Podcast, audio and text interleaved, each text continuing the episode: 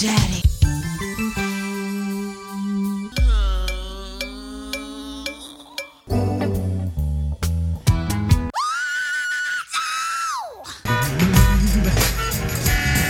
Tony. It's just 2:49.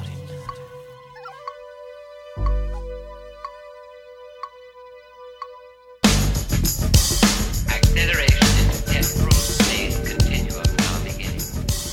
Hello, welcome to Prince Track by Track. Today we're going to be talking about Insatiable from Diamonds and Pearls, recorded in October 1990 at Larrabee Sound in Hollywood and released on the 1st of October 1991. On the track, it is just Prince. In the liner notes for Diamonds and Pearls, Prince is credited pretty much everywhere as Insatiable. So obviously this was, you know, something that Prince, like, he found out about this word and he just could not stop. The track itself is 6 minutes 39, which I think makes it the second longest track on the album. I think Live for Love is longer, but only by like a couple of seconds. And joining me to talk about this track today is Antu. Hello, Antu. Hey, Darren. This is, you know, the penultimate track of the album. Finishing with these two kind of like really long songs. It almost kind of calls back to Around the World in a Day when you had like Temptation and The Ladder kind of following each other. And they were both kind of like 6-7 minutes each. So it's been a while since Prince has kind of decided to finish with two really long songs. Although saying that, Sign of the Times also had It's Going to Be a Beautiful Night and Adore. Those were kind of both, you know, lengthy tracks as well. You know, but I like when Prince does this anyway. I like when he kind of decides that he's just going to spend like 15 minutes at the end just doing two songs for you. You know, and this is quite clearly a ballad. I mean, you know, Prince kind of makes it clear throughout the entire song that it's a ballad. And he really kind of goes to town with like the sound effects. There's like bird noises and all kinds of stuff going on in this song. You know, really kind of setting an atmosphere, you know, for, you know, Prince's insatiability in this particular song. Right from the off, Prince kind of starts off by saying, kind of almost whispering, no one knows how to handle my body. And you're like, you know, okay, Prince. But yeah, I mean, I just kind of, I love how this song doesn't, I mean, it has a chorus. Mm-hmm. Insatiable's my name when it comes to you. You know, that kind of nobody ever knows how. Like, there is a kind of chorus there. Mm-hmm. But it's just like the my body, baby, you truly do. Insatiable's my name when it comes to you. And it kind of gets repeated here and there. But there isn't kind of the same structure of like verse chorus. Like, you know, there's these kind of very long kind of verses. Then there's these very kind of little short things. And then there's, you know, kind of like a middle eight. And then there's kind of, you know, it kind of builds towards the end where Prince is talking about a seesaw for some reason. And throughout it, Prince keeps giving you updates about what the time is on the clock. You know, and I don't know, it's kind of weird because it just feels a lot more kind of like free form than most of his ballads. Because, you know, a lot of his ballads are very kind of verse chorus. And this kind of just, it really feels like Prince is kind of, you know, just almost like a stream of consciousness in terms of the way the song is done. Sort of like, it's a slow jam R&B song where he just, every time he sort of reminds the listener by, pulls him back in by singing that hook, I guess, every now and then. And then just like, yeah then I'm going to go back to describing things in the verse or whatever. Yeah. And I like as well how he's picked a specific name for the person who is, you know, handling his body. Yeah. And he says it when, you know, in the first kind of verse type thing where he says, I got a Jones Martha. Oh, yeah. It be like this. Which when I first heard that line, I was like, is he saying mother or mama? Like, as in colloquially in reference to his love. And then realizing it is Martha, it's a bonkers ass choice. Yeah. Yeah, so, you know, he's got a Jones.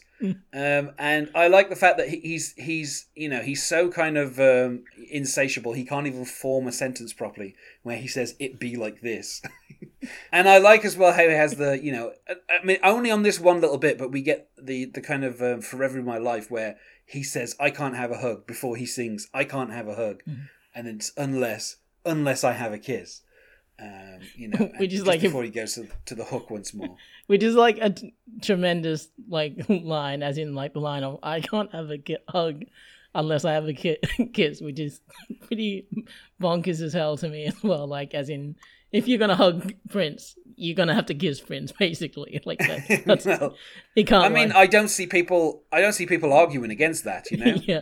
It's kind of like those people, like, if I have one drink, I'm going to have a second drink and so forth. And like, that's the way he is. Well, this is what, I mean, in the next verse, he kind of says, you know, like a wildcat, Martha, in a celibate rage. I want your love in my dirty little cage. Can you understand, Martha? You know, and I love as well how when he says, you know, like a wildcat, you get this kind of, I don't know, it feels like a kind of flute that kind of plays almost as if it's kind of like, you know, the kind of the prowl of the wildcat is kind of. So it could be that flute could be like a Mancini reference to, like, first off, the wildcat could be referring to a panther, a pink panther, like Henry Mancini. Yeah. So maybe it's that flute is a reference to it. It could be a reference to the 1986 film Wildcats, featuring Goldie Hawn and Wesley Snipes and Woody Harrelson. We don't know. Prince, you know, he has these odd tastes. Is there like an important Martha we're like overlooking in Prince's life? That this is driving me crazy. I don't know. I don't think so. I think it's just a name that he's picked. I mean, on the previous album, you know, anytime the group, should I say, referred to women, they called them Stellas. And even on the trailer, the voiceover guy says hot Stellas.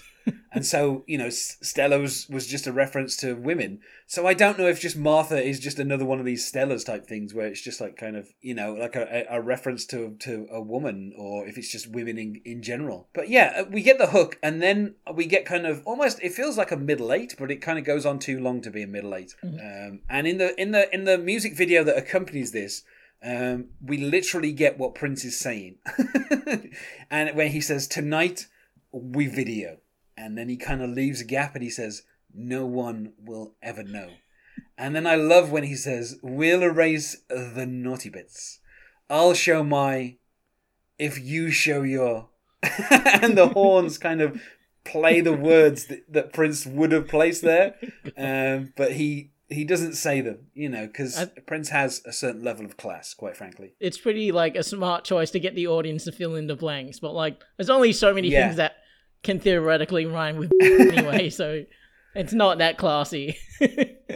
Yeah, but I mean, and then we get Prince saying the word insatiable kind of over and over again as like a background lyric when he says, I can't help it, Martha. I can't help what you do to me.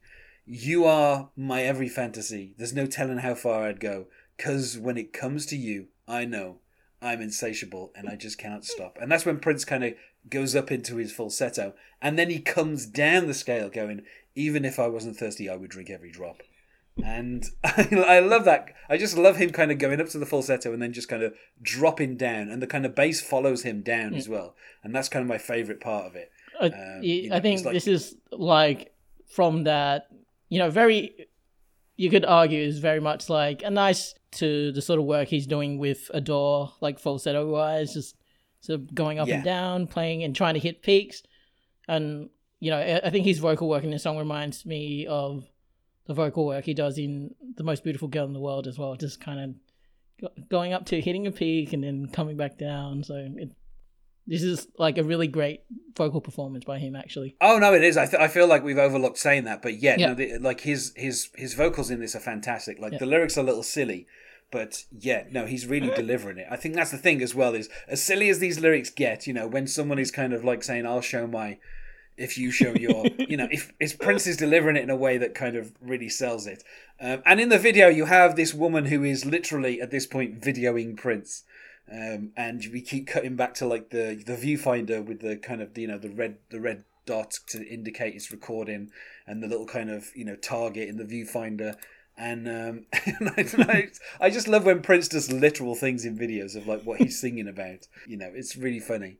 And Prince, of course, he says, please, baby, don't say no, because I'll surely go crazy. We then get kind of like a, kind of almost like the you know, the R&B talking along middle section then, where Prince says, so all you got to do is push the little red button, and I belong to you in your little video box.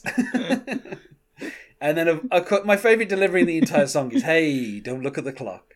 Yeah, it's 2:45. We got all night. First, you got to tell me what you want to do. Yeah. So, I mean, if it was Boyz II Men, one of the guys would have been walking across the screen and kind of coming in and delivering this for him. But Prince has to do it all himself because it's just Prince on this track. This is, you know, I think this song style like is very evocative of that time of like this is when R&B's really starting to kick into gear, and all these sort of motifs that he's using in these songs are kind of present in those later songs as well. Like, yes, stuff by Boyz II Men or like a Keith Sweat song. It, you know, this is sort of me listening to 90s Prince. It's really shocking how influential he was on those sounds. Like, yeah, as in how wide-reaching his sound is and applicable. And, you know, then he goes back to the chorus saying, "My body, baby, you truly do. Insatiable's my name when it comes to you." And then he goes, "There's no telling how far I'd go, 'cause when it comes to you, I know. I'm insatiable and I just cannot stop. Even if I was thirsty, I would drink every drop." I like where he goes, "So take it slow, baby, and let's unwind. Do you really want all my clothes off?" And he provides himself with a yes.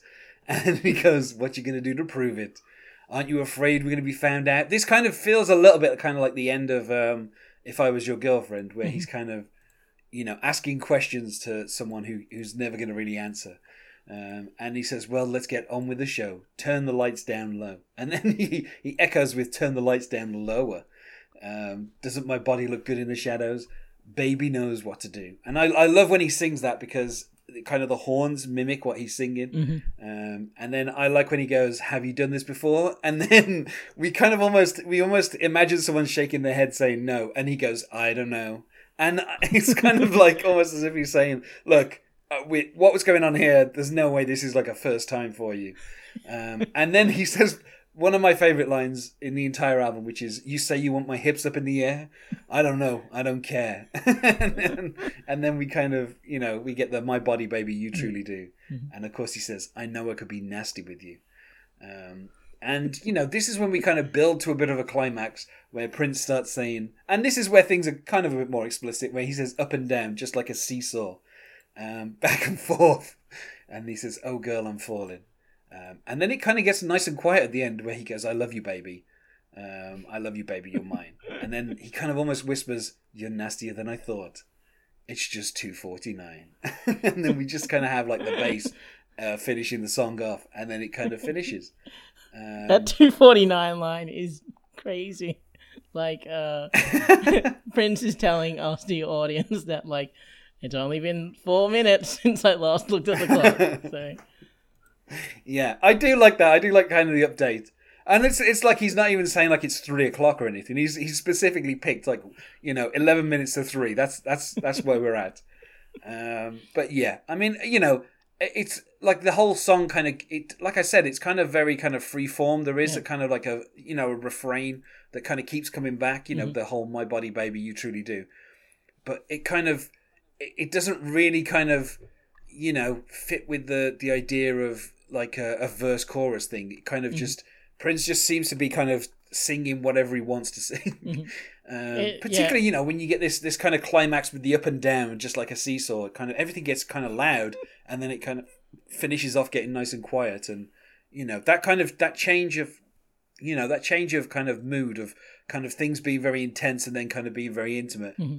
It's kind of, it makes this song kind of slightly different, like in terms of like Prince ballad. You could sort of potentially see how he might have written that refrain and then like taught the band or whatever to like, every time he points up, like, "Let's go back to that refrain." So he could, like, you can imagine him ad-libbing these sort of corny lines in the studio, and then like, I guess, "Let's bring it back to the refrain" or whatever. You could see him working like that. I would say for me, you know, I would say a clear 5 out of 5, you know, possibly, you know, at least one of the few favorite tracks on this album for me. Yeah. You know, I'd say 5 out of 5 as well. Like, this is way up my alley in terms of Prince songs. And this is, again, like, I'm just listening to 90s Prince now and I'm like, oh man, this stuff is great. Like, I'm really curious to see how bad he can get or how good he manages to maintain it. I mean, also this was, you know, one of the few tracks that was going to be included on like When Two Are in Love, the Ballads of Prince, which was you know, kind of proposed in late 2000, along with Do Me Baby and Scandalous and Adore. and obviously When Two Are in Love. There weren't many more songs that were kind of listed apart from those, and I'm guessing obviously, you know, if the project had gone ahead, there would have been like more ballads that would have been added to that. It was released as a single only in the US, mm-hmm. And it did really well on the Billboard Hot R&B singles. It got to number 3, where it kind of stalled at number 77 on the Hot 100, and it only spent 7 weeks on the Hot 100, but it spent 17 weeks on the Hot R&B single. So, you know, this was, you know, a real kind of big, you know, R&B kind of crossover for Prince, you know.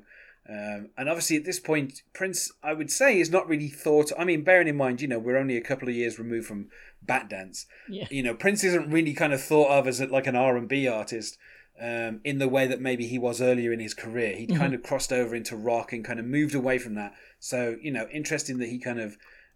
you know, did this as a, you know, a kind of, you know, was sent out as a promotion, you know, most only in the US, which is really weird, and also not available on CD. That is the strangest of things. It was sent out as a 7-inch and uh-huh. And it was sent out as a single, but not as a CD at any point. It's so weird. That would have hurt his sales, definitely. Yeah. You know, so yeah, like if CDs was CDs becoming that popular then, or was it still the single? The single was king. Oh no, CD singles were huge at this particular point. I mean, kind of, this was really big. I mean, you know, Cream and Get Off both had like maxi singles which were on CD, which had like tons of remixes.